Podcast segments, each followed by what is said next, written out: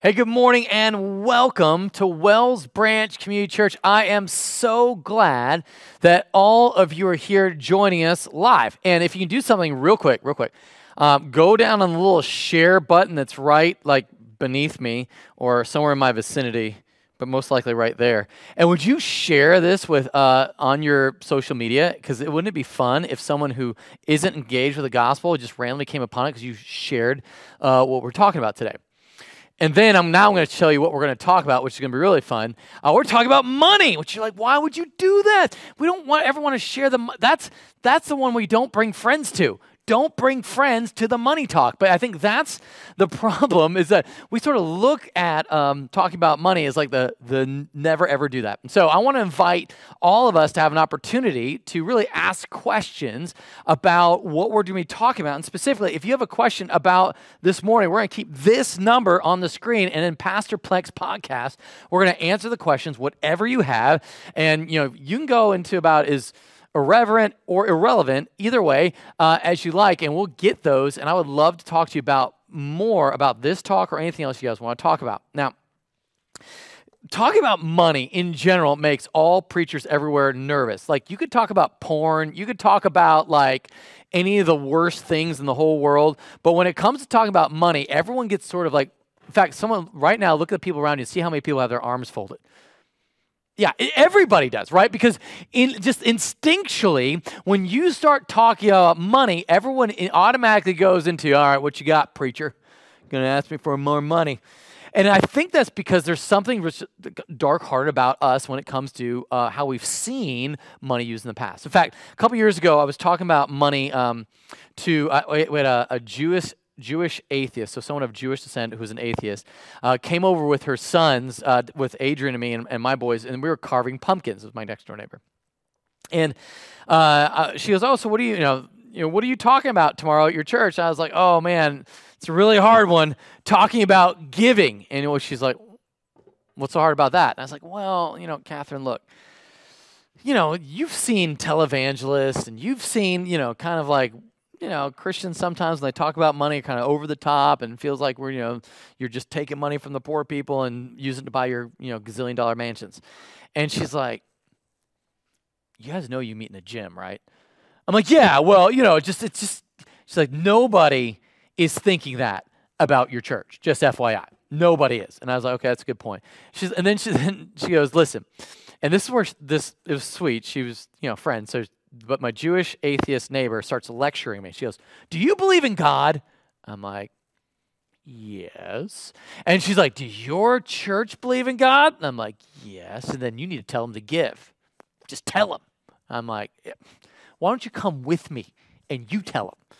And I think there's just this reality when we talk about God owning everything, we're like, yeah, God owns everything. And then we talk about like being generous, like, yeah, everyone should be generous. But then when it comes to church, everyone's sort of like, it's like, gotta make sure no one's trying to steal my wallet. And I think there's, it gets complicated because, because of their past and because what we've grown up with.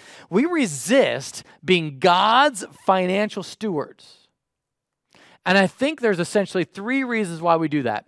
Uh, we resist being God's financial steward because we feel like we've earned it.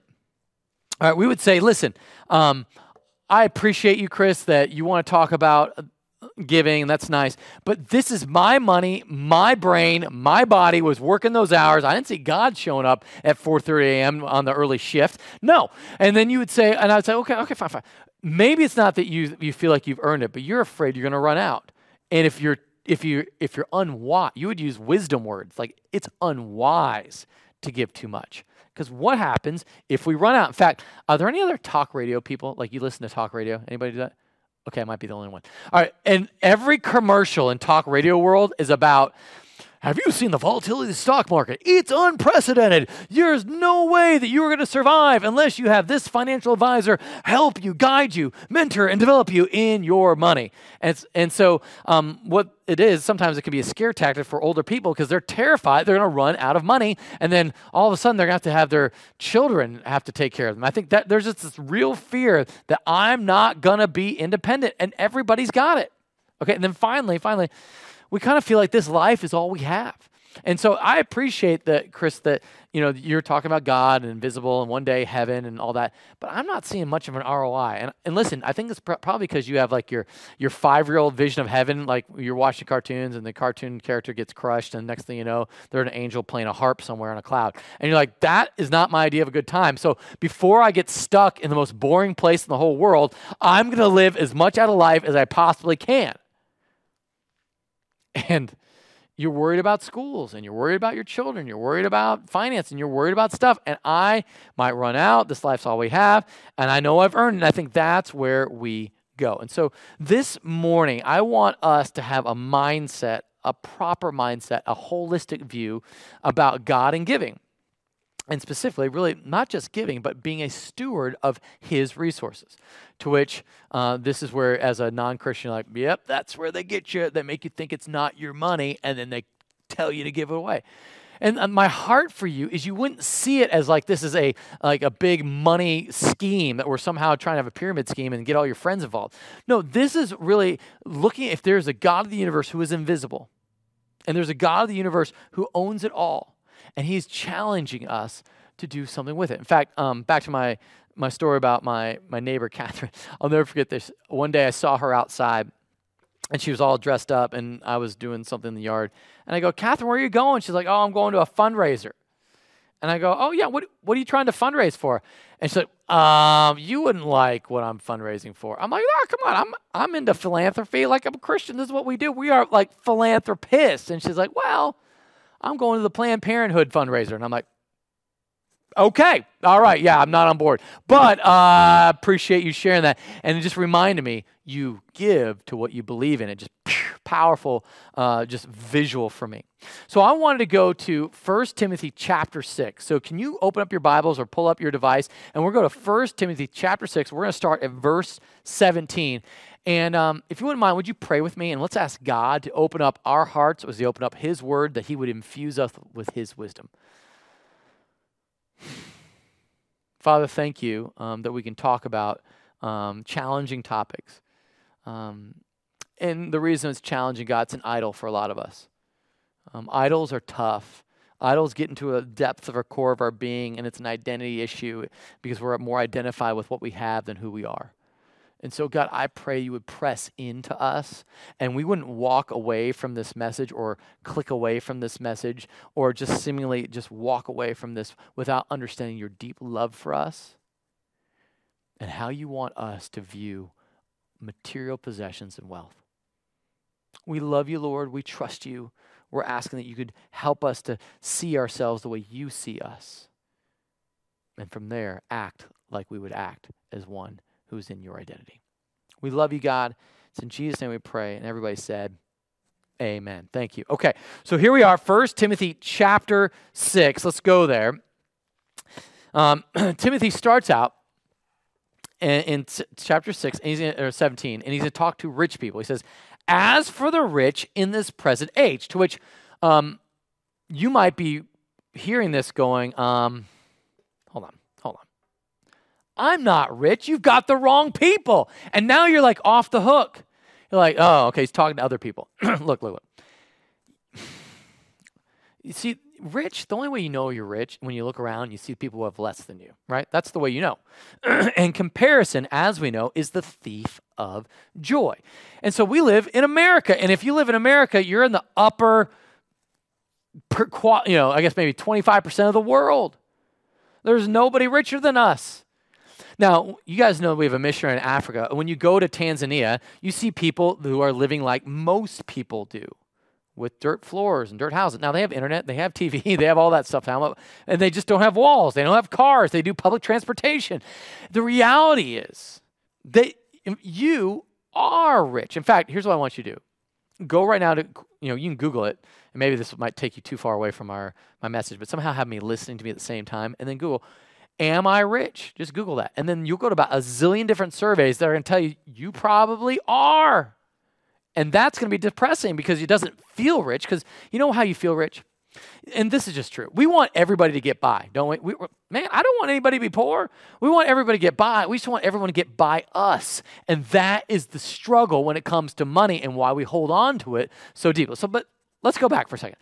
right? As for the rich, uh, so once I've gotten you past the fact that we're talking to you, like not this isn't like the message that for your friend who really is wealthy. No, this message is for you. And listen, you want to be rich, right? You're sitting like, I could use a couple extra where I'm living comfortable. So we might as well plan for it now. All right. As for the rich in this present age, charge them. To which everyone's like, yeah, charge them. Um, those rich people need to pay. No, no. Charge them not to be naughty, nor to set their oh, naughty, haughty. That'd be really funny. Don't be naughty. Don't be haughty, nor to set their hopes on the uncertainty of riches. Now watch this. Watch this. Here's what's here's what's hard about this. Is that anytime you start telling somebody how to do something with their money, you have to have authority from somewhere. Well, where's the authority? Remember, um, let's go back to um, the Apostle Paul is writing to his protege Titus, or sorry, Timothy, in um, and he's he's the pastor, and he's overlooking, overwatching his people, and he's saying, "Hey, listen, you got some rich people in your congregation. They're they're loaded. They got money. You need to tell them. You got to charge them. And you're going to tell them what to do with their money." Now, uh, pastors do this all the time. I don't know if you guys knew this. Like when I marry couples, I charge them. It's called the wedding charge to the bride and the groom. I'm like, husband, you got to love your wife like Christ loved the church. Wife, you got to love your husband like the church is supposed to honor, respect, and obey uh, the, Jesus. And so then everyone's like, Ugh, and like that, they freak out over that. And that, but I don't get my authority because from from me in my life, I get the authority from God's word. Same thing here. In fact, watch this. We are Christians are God's stewards of His resources. To which you're going to say, where does it say that? No, no. Listen, right here. Psalm 50, you've heard it where God owns the cattle on a thousand hills. Well, just after it says, if I were hungry, I wouldn't tell you because I don't need your help. For the world and its fullness are mine. Thank you very much. You thought it was yours? No, no. All of that is mine. Okay, now look, this is where um, I gotta find my backpack. Here it is. Sorry, forgot my backpack. Bring it back over here. All right, my backpack because it's you know back to school, and this is the trusty one we're using. All right, so look, I open up my backpack and I'm gonna pull out my show and tell moment. All right, now this, you're going to be like, thanks, Chris, for the tank. Well, here's the thing about the tank the tank is great because it's my son's toy. Uh, and you would think that he owns this tank, but he doesn't. In fact, I took the batteries out because I couldn't handle all the noises it makes.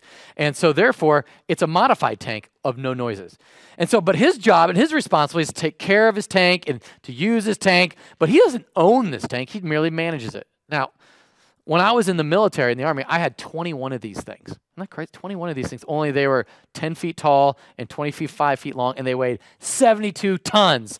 And uh, my inventory that I was responsible for was 85 million dollars worth of equipment. And so, what would happen if I mismanaged it? In fact, you want to know what happened? One time, uh, one of my soldiers lost his nods, which is night optical devices, and we searched high and low because you know who's going to get in trouble for it? Me, because I signed for it. I put my name under the night optical devices, which cost $2,500 a pop. Trust me, I know how much they cost because it was my responsibility. I didn't own it. I simply was a steward. Okay, and you're like, okay, I get that. I get that. This happens at church. This happens at church. A lot of people give money to church. And We have a budget of like $890,000. And what we do with that money, we have to stand before God and you're like, well, that's my money. No, that's God's money that He gave to you, that you put it in the hands, the lap of the elders, and elders make decisions, and staff and makes decisions based upon how God is leading us. And so we're always, when we are spending money, thinking along the lines of, would God want me to spend this money, God's money, this way? Which you're like, of course you do that at church. It's like God's money. It's like, and then I'm going to go to you for a second because you Inc. So, you know, Chris Plekenpol Inc. still has to stand before God as how I manage my money. It's not my money, it's God's money. And I'm a steward of His money and how I spend it and what I do with it. it has to be about His agenda it, to move the kingdom forward. He's charging me not to be haughty. Uh, he, he's charging me uh, not to set my hopes in the wealth that he's letting me manage because I didn't earn it. I just am simply in charge of managing it. And then, and then, watch this. He's going to shift it, right? Because remember, because it's you Inc. Chris Inc. So my hope has to be on God. So my hope is I'm not to place my hope in the uncertainty of riches, but on God who richly provides with everything to enjoy, which is good news because I like to enjoy stuff. I like going, uh, having date nights, but that also forwards God's agenda for me taking care of my kingdom or ter- taking care of God's kingdom by taking care of my family. And I think that's the part where we get stuck. We get stuck because we're afraid. I think there's part of us that are afraid to enjoy the things that God has given us because you're like the minimalist, and if I actually would have fun with the money that God has entrusted me with, I would be a bad manager. No, no, he's, he's saying that it's there for you to enjoy. It's it's got to be though purposeful. And so, rich people, ready? Here we go, rich people, talking to you. So, so God provides everything for us to enjoy. So that the negative thing is don't get haughty. Don't put your hope in riches, but on God who richly provides. And then here's the stuff we are to do. They are to do good, which everyone's like, okay, I can do good. To be rich Hey, I could be rich. No, no, to be rich in good works, to be generous and ready to share, to which this is the part where everyone starts like looking for the wallet to make sure no one's taking it. Because we get uncomfortable. Because this is the part about giving. I like the part about being rich in good works because, you know, that ne- isn't necessarily a monetary thing. It, it, that's where we get just totally, totally uncomfortable. But and this is where people say, like, Chris, Chris, Chris, what just bottom line me here. What is generous and ready to share? Well, listen, remember, you're a steward. And so that, as a steward, you need to ask God about this. See, stewards manage and enjoy God's unending resources. Trisha, I, I, get this all the time. Like, Chris, I got it. I got it. Give me the bottom line. How much? And then what usually people say, it's 10%. You're supposed to give 10%. Why? Where is that? And well, it's in the Bible. In the Old Testament, they gave 10%. And usually people will point to a verse like Malachi 3:10. Right? Here it is. Malachi 3:10 says, watch. Bring the full tithe into the storehouse that there may be food in my house. Right? Full tithe. There it is. It's the tithe, 10%. Except it's the full tithe. And this is the part where I think a lot of people struggle because they don't understand how God's tithing system works. In fact, if you have a New Living Translation or King James Version or New King James Version, your Bible doesn't say bring the full tithe. Oh, this is an accurate translation. It, it says bring all the tithes. To which you're like, wait a minute, there's more than one tithe? Yeah. Okay, let me let me explain this because I feel like this is the part where the 10%, like, you got to give 10%. I, I love people who are like hardcore about that, but you miss out on the heart of God when you're all about just 10%. Watch this, ready? Um, this is an agricultural world, all right? So this is my wheat field. Isn't that an awesome wheat field? And uh, where are my Aggies at? If you're an Aggie, can you post in the chat somewhere, say whoop, whatever you guys say, because you guys are weird. And I, I, appreciate your weirdness, by the way. So you're gonna, uh, they whoop it up, and at at Aggie school, you learned all about Aggie things. Well, in the Bible, in agrarian culture, your wealth was determined by your field. So here's how you did this. So in the Bible, it talked about giving, right? All throughout it. And you talk about giving in terms of produce. So it would look like this Your first fruits offering came off the very beginning. So what would happen in uh, Proverbs 3, 5, and 6, 9, and 10, uh, you, or maybe Genesis 18, 14, 21, anytime anyone had a, uh, a first fruits, you would take those first fruits, and it was a first fruit of the tree, the first harvest of the crop, and a certain amount of that. So every fir- literally every first fruit, that's where you get like the first strawberry, the first apple, the first grape, the first whatever. You would give that. So out of every tree in your orchard, out of every tree in your land, out of every tree in your patch, every tree in your patch, every strawberry in your patch would go first to God to say, Thank you, God. I trust you that there's more coming after this. That's the first fruits offering. Then uh, and what percentage that was, it was dependent on, on where you're at. But uh, it wasn't a ton, but it was enough. So uh, it was the first fruits, is what you felt like you wanted to give back to God and say thanks. And at the same time, there's some mandatory pieces of that, like a first a male lamb, you had to give one to him. And then you also had to give two tenths of an ephah of flour, which probably would run you about $4.50. But that was in there. Then the next thing was like a mandatory tax, which everyone gets uncomfortable when you talk about taxes. But remember, this is a theocracy. And the theocracy uh, took care of um, the church and state weren't separate. You didn't go to church and then pay your tax to the state. It was one. And so the people that were running government programs were also the people that were running church. And so your first 10% went to the Levites. So Numbers 18, 21 through 24 would say, hey, give 10% to the Levites. They're going to take care of all the ministry. They're going to be taking care of the poor. They're going to be taking care of disputes. They're the judges. They're all that. Okay. Then the next 10% went to national feasts. So um, whenever you would celebrate Passover, the Feast of Booths, or a Feast of Weeks, bam, you need 10% to go for the national feasts kind of stuff. And then finally, every three years, there's another 10%. Every three years, you'd be given 30%. But every, t- every three years, 10% to benevolence ministry. It would go to the poor, it would go to uh, the traveler or the sojourner, as they were called. And then uh, also, a part of that would go to the Levites who were taking care of all the people that weren't being taken care of. And so, right off the bat, you got 23.3%, all right, on average with the you know 10% over three years right there off the top so when we talk about tithes which tithes are we talking about then the next portion of, of your, what you earned would go to savings and to living. Right, you'd save some. All Jewish people were awesome at uh, saving and then living. You would enjoy it. Remember, God didn't give you that money to be miserly with it or to be a minimalist. He gave it to you to enjoy and also to further His kingdom agenda. Remember, the the the, the, entire ministry strategy of the Israelites was to be attractive. That when you got to be uh, an Israelite, you're like, wow, look at the way that God has blessed you and living. You want to enjoy it. All right. Then finally, this last little bit over here was for the poor and the traveler. You weren't to harvest all the way to the very edge. You were to uh, harvest with margin built in. Leviticus 19 says, listen, don't harvest all the very edge. You got to have some extra left over. So if a poor person or a traveler is walking by, they can just take an apple off your tree and keep it moving. Now, how much that was was depending on how generous you wanted to be. But it was benevolence program was sort of built in in the fact that you wouldn't harvest right up to the very edge of the road.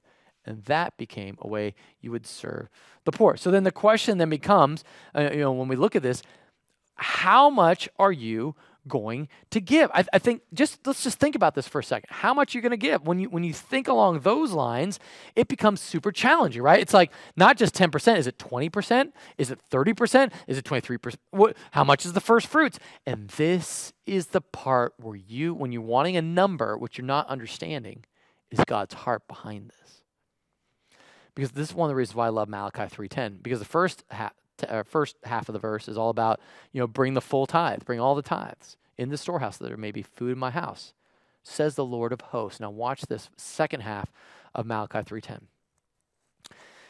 And thereby put me to the test, says the Lord of hosts.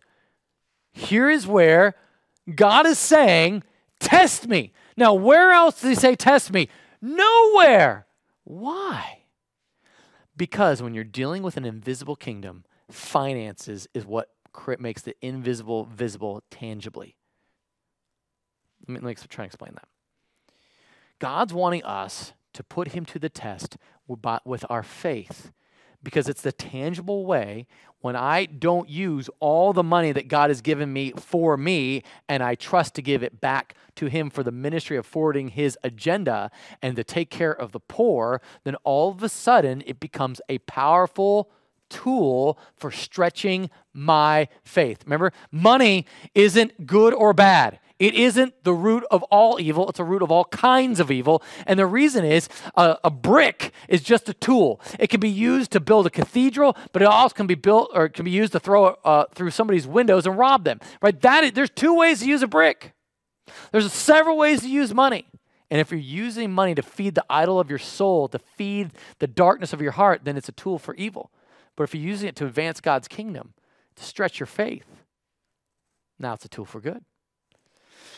Thereby put me to the test, says the Lord of hosts. If I will not open the windows of heaven for you and pour down for you a blessing until there is no more need. Now, this need right here is super key. And here's why it's key. When in your Bible, when you read, and you have an ESV, if you're like, you know, super smarty pants person, you have an ESV like I do, um, you read this and you're like, oh, okay, so that means God's going to give you just enough. Well, no, not exactly The, the actual translation of this is, is open the windows of heaven for you. That's, that's, that's literal. And, op- and pour down for you a blessing until, or a blessing without sufficiency. That's the way you translate that literally. And that doesn't translate very well. That's not very inspiring. That's not, that just sounds what? And you almost have to translate the English. But here, here's the way let's say if you're at church and there's a zillion people there, you'd say, man, there's no small crowd at church today. Or um, it's, it's a way of saying there's a, a huge amount of people. And that's that's the kind of idiomatic expression that God is using. He said, "It's not going to be small. And so you automatically know if God is saying, I'm going to open the windows of heaven for you and pour down for you a blessing that's going to be just barely enough. Does that sound like God? Does that sound like how God works? No. No. Ne- I've never seen God. God always provides more than enough. Now, here's the part where everyone gets nervous. They're like, well, does that mean I get a Benz in my driveway? No, that's not what that means. But the blessing, is going to be spiritual and it's going to grow your, what's the purpose of this? Faith. That's why he's telling you to test him. Because the reason in Malachi chapter 3, there, God was saying, You are robbing God. And you're also robbing yourself. You ever heard someone, you're only cheating yourself when you cheat? What he's saying, when if someone's saying that, is like you are missing out on an opportunity to stretch your faith because the growth you're going to get, what you're going to receive is blessing. And sometimes it's material, sometimes it is.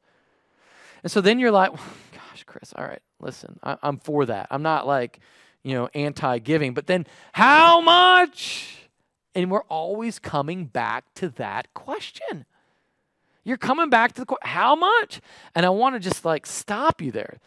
Remember, this is where I want you to put the Lord to the test. And probably the first test in all this is for you to look at your budget. And you're like, I don't look at my budget because if I look at my budget, there's no way I'm going to be able to pay all the bills and make everything happen. And it makes me nervous. So I just put it on the credit card and I keep moving. And I said, That's part of your problem. Listen, listen. Here's what I think God, if you're a steward and God has, you know, He's given you all the resources, He's allocated, and all everything's under your own control. And God is generous. How do generous is He?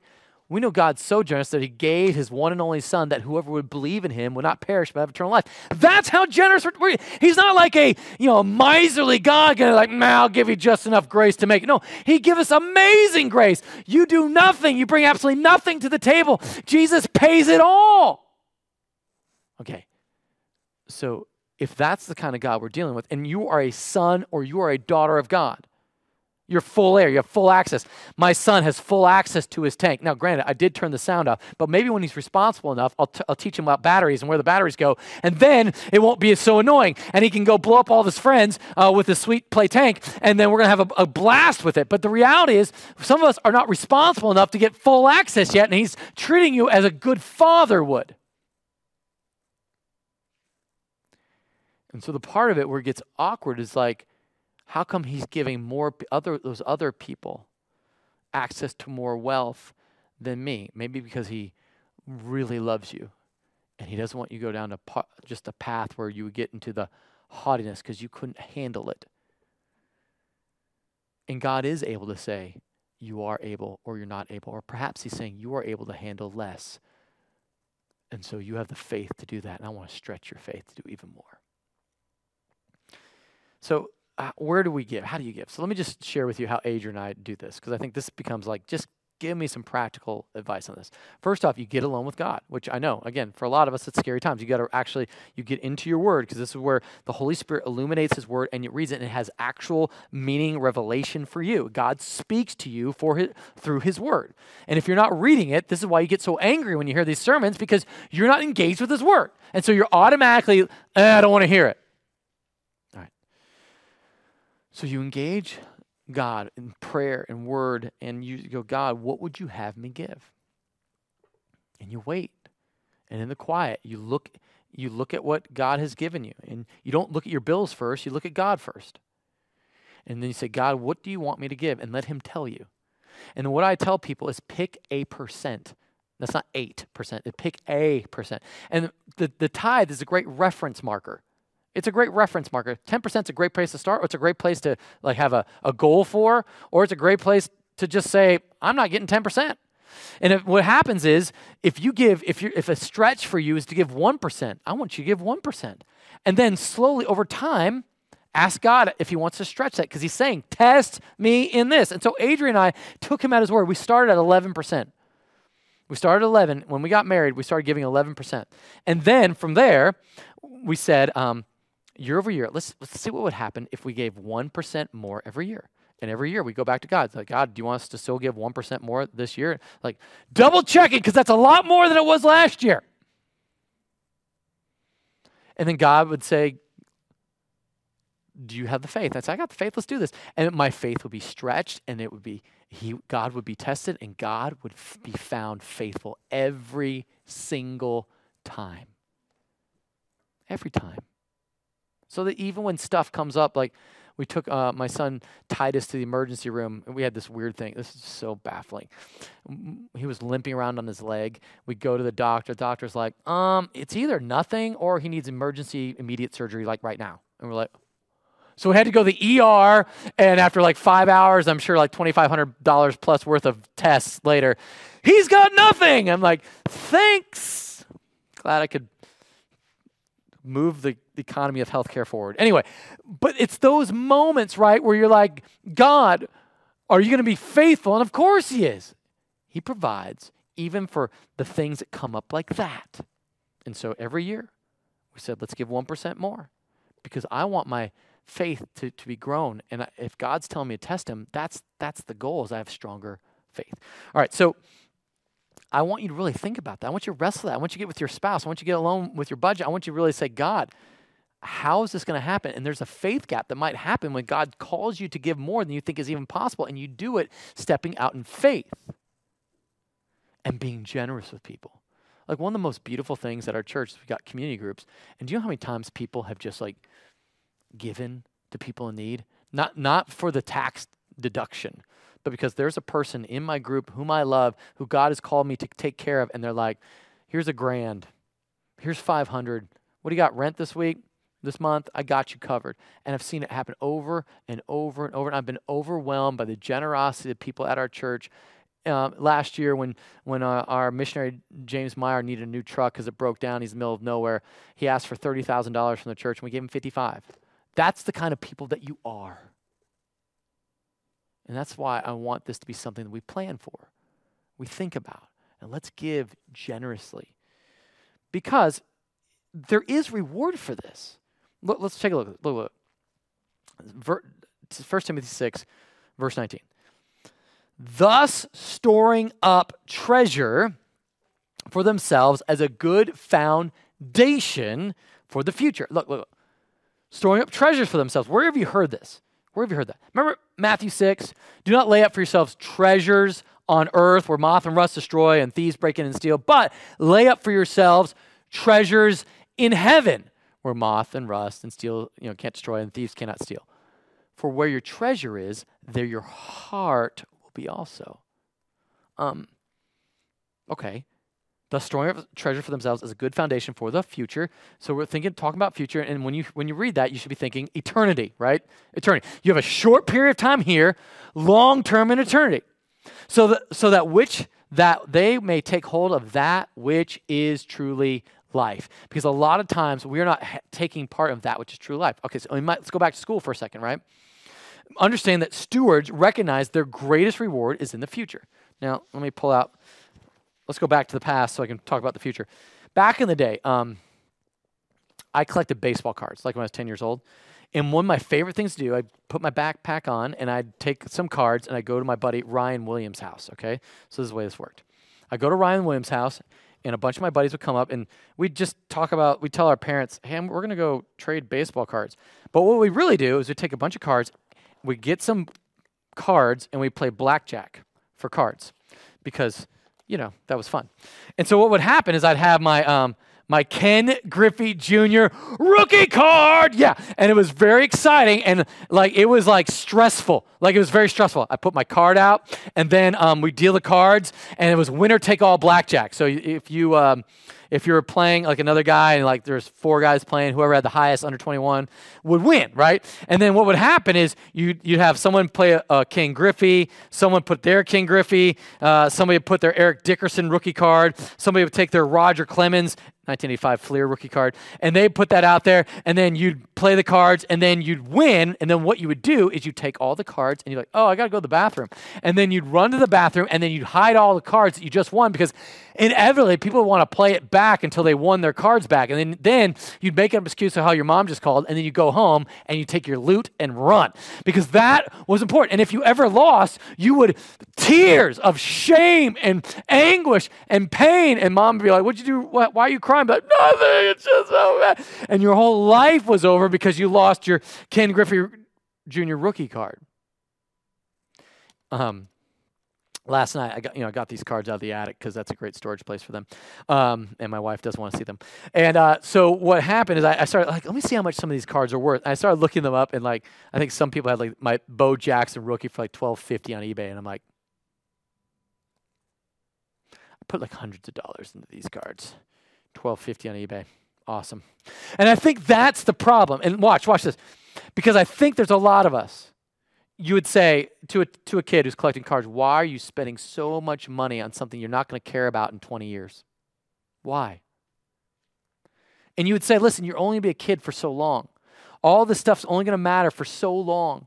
Your, the greater reward is beyond this.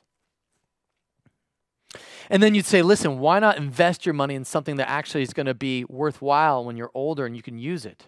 That, I mean, that sounds practical. You're only going to be used your house, the stocks, the retirement, the stuff, the car, the rims. In a couple years, they'll be worthless and you're going to be spending way more time on the other side of eternity than you are enjoying your rims and your car and your uh, latest tech gadgets. I'm not saying those things are evil. But what I am saying is what happens we can get so focused on the present that we miss out on the eternal reward that God is looking for us to experience and we're living our lives for stuff that's going to be 1250 on eBay in heaven. And so the question then becomes what am I doing? And that's why I really want to challenge you this morning to ask you this question Whose money are you managing? Is it your money? Or is it his money? And the reason why that becomes a great question because it all goes back to is God God? Do you believe in God? Catherine's question Do you believe in God?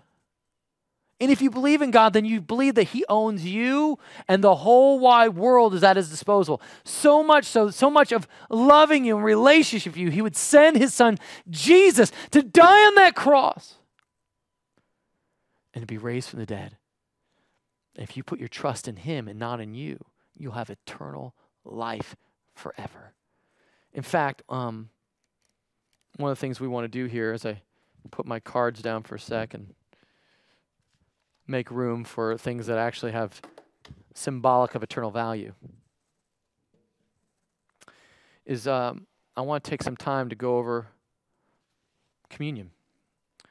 You see, Jesus, on the night before he was betrayed, he took bread and he broke it, and then he gave it to his disciples, saying, This is my body given for you. The way your body craves food, your soul should crave me. I am the sustenance. Man does not live on bread alone, but on every word that comes from the mouth of God. And Jesus is the word made flesh.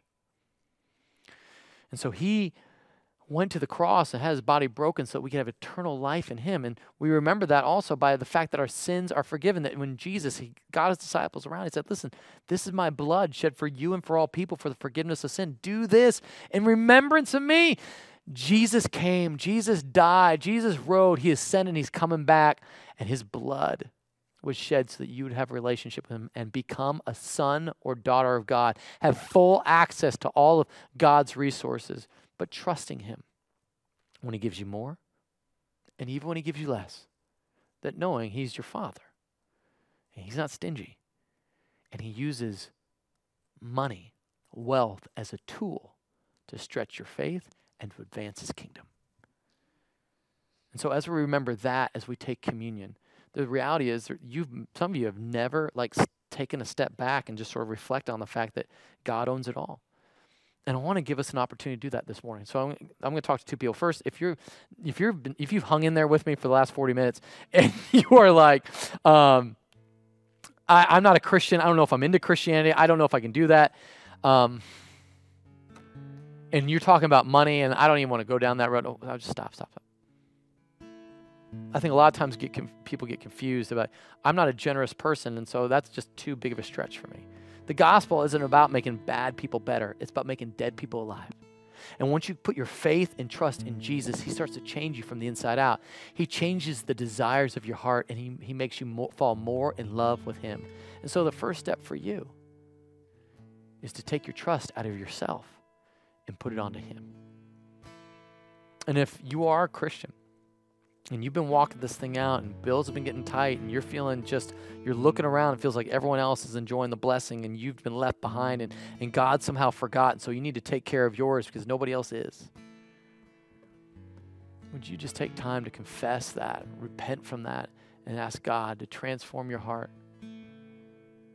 he's the god who owns it all he loves you deeply, tenderly, and this life is all it is, is a place to grow your faith with the tools that God has given you. And one of the most useful and the most painful is money. So, as we go into a time of reflection as, before we take the Lord's Supper, will you just ask God, just open up your heart to reveal for you where you're at with that and what God wants to do in your life? Let's pray. Father, um, thank you for your word. God, I pray that as we've been challenged this morning to not view ourselves um, as the ones who earned it all, but rather view ourselves as the ones who manage your money. That, that, and that faith that we're experiencing is uses the tool of money to stretch it, to grow our faith, that we wouldn't just remain babies in Jesus but Lord, we would just trust you and grow in you and watch ourselves grow. So, Lord, I just pray for somebody watching who isn't saved, they would just say, That is so much for me to take in. Uh, Jesus, I confess I have not used my wealth, my money. I haven't done anything really to honor you, but rather I've been trusting in me. Can I trust in what you did on that cross? My soul needs to feed off you, not of my own ability or strength and sufficiency. And so, Lord, would, they, would you receive that prayer of someone saying, I give it all to you, Jesus. And then, Father, for those of us who've been walking this thing out, who've been, been Christians for a while and have kind of got stuck at 10% and never looked back and never thought there might to increase it or even evaluate it, but God, we would look at you. Maybe it's if we're, we've never given it all, and Lord, we just say 10% such a stretch. I couldn't do that, and we just fear we're such failures. We didn't even start it. Lord, that somebody might, for the very first time, just say, I'm going to start giving 1% and watch my faith grow and watch how you bless in the ability of watching someone go from immature to mature in their faith and using money as a great tool for that. Lord, would, as we go into a time of confession and repentance where we sort of bring these things before you, would you just help our hearts to wrestle? Please, God. We love you, Lord. It's in Jesus' name we pray. Amen. So, right now, I want you to just take a moment and pause or take 30 seconds just to reflect and repent and confess, and we're going to take communion together.